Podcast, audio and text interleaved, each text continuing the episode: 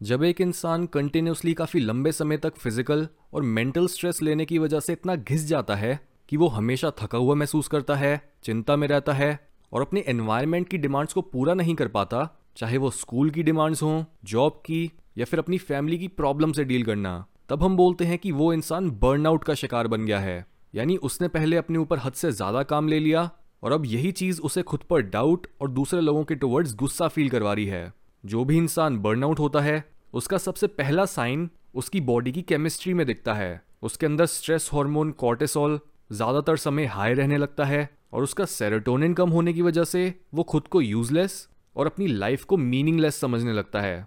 हमारी बॉडी में इतना ज़्यादा स्ट्रेस हमारे फिजियोलॉजिकल सिस्टम पर काफ़ी लोड डालता है, जिससे हमारे अंदर कभी भी ज़्यादा एनर्जी बन ही नहीं पाती। और हम अपना सारा समय बेड में सोते हुए डे ड्रीमिंग करते हुए या फिर बस सोशल मीडिया को यूज़ करते हुए ही वेस्ट कर देते हैं। हम कुछ काम करना तो चाहते हैं, लेकिन हमारा मन और हमारा शरीर बिना कुछ करे ही इतना थका हुआ होता है कि हम हर ज़रूरी काम को पोस्टपोन करते रहते हैं। ज़्यादातर लोग ऐसे बिहेवियर को लेजीनेस लेबल कर देते हैं, लेकिन वो ये नहीं जानते कि लेजीनेस और बर्नआउट एक दूसरे के कितने सिमिलर हैं और कैसे यूजुअली लेजीनेस बर्नआउट का ही एक नतीजा होता है।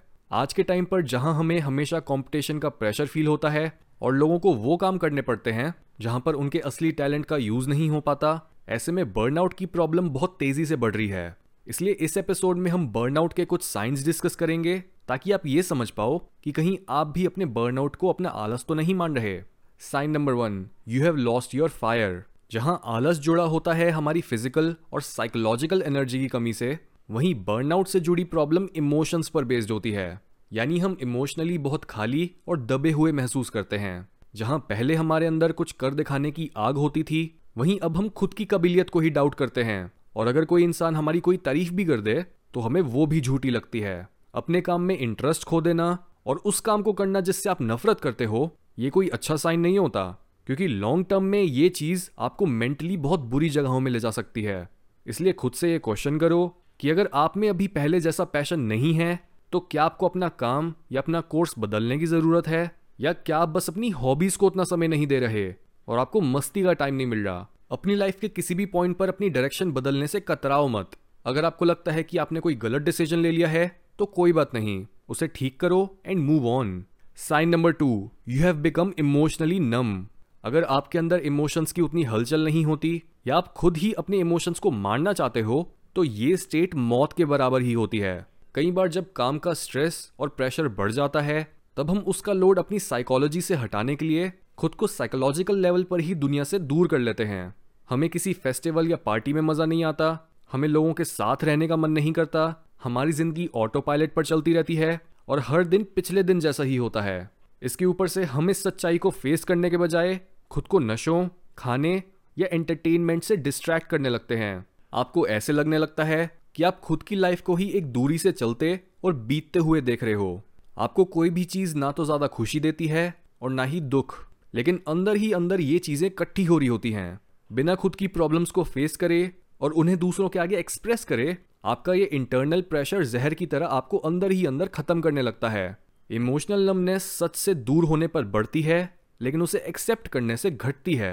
Sign number three you don't take care of your self जहाँ आलसी लोग खाने और खुद की बॉडी की केयर करने में पूरी तरह से फेल नहीं होते वहीं जो लोग बर्नआउट एक्सपीरियंस कर रहे होते हैं, उनके पास खुद की इमोशनल फ़िज़िकल और मेंटल नीड्स को पूरा करने की एनर्जी नहीं होती। वो या तो बहुत ज़्यादा खाने लगते हैं, या एकदम से उनकी भूख खत्म ही हो जाती है और वो कुछ नहीं खा पाते।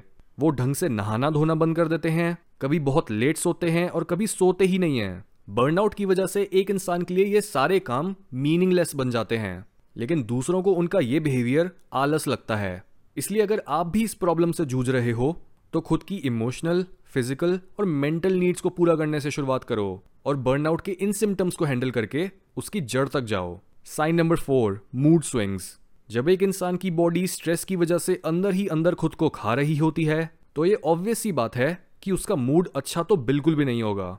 ये साइन इमोशनल नमनेस का ऑपोजिट एक्सट्रीम है, क्योंकि जहाँ इमोशनल नमनेस में आप कोई भी इमोशन को ज़्यादा फील ही नहीं कर पाते और आपको ऐसा लगता है जैसे आप मर ही गए हो वहीं मूड स्विंग्स होने पर आपके अंदर इमोशंस की बाढ़ आ जाती है। आप छोटे छोटे मोमेंट्स के लिए खुशी तो फील कर पाते हो, लेकिन उसके कुछ ही देर के बाद आपको एकदम से गुस्सा आ जाता है, या आप फिर से अपने डिफ़ॉल्ट इमोशन यानी उदासी पर आ जाते हो। मूड स्विंग्स को लाने के सबसे बड़े कारण होते हैं गलत टाइम पर सोना या उठना, बहुत कम या बहुत ज़्यादा सोना बेटर फील करने के लिए जंक फ़ूड खाना, अपनी लाइफ में वो ना कर पाना जो आप करना चाहते थे, या फिर बुरी आदतें पाल लेना। और उनकी वजह से अच्छे रिलेशनशिप्स ना बना पाना। हर ऐसी बुरी आदत ही आपके बर्नआउट को बद से बदतर बना देती है। इसलिए मूड स्विंग्स के केस में अपनी आदतों पर ध्यान देने से शुरुआत करो। Sign number five you feel lost ये एक और बड़ा साइन होता है जो बर्नआउट को लेजीनेस से अलग बनाता है।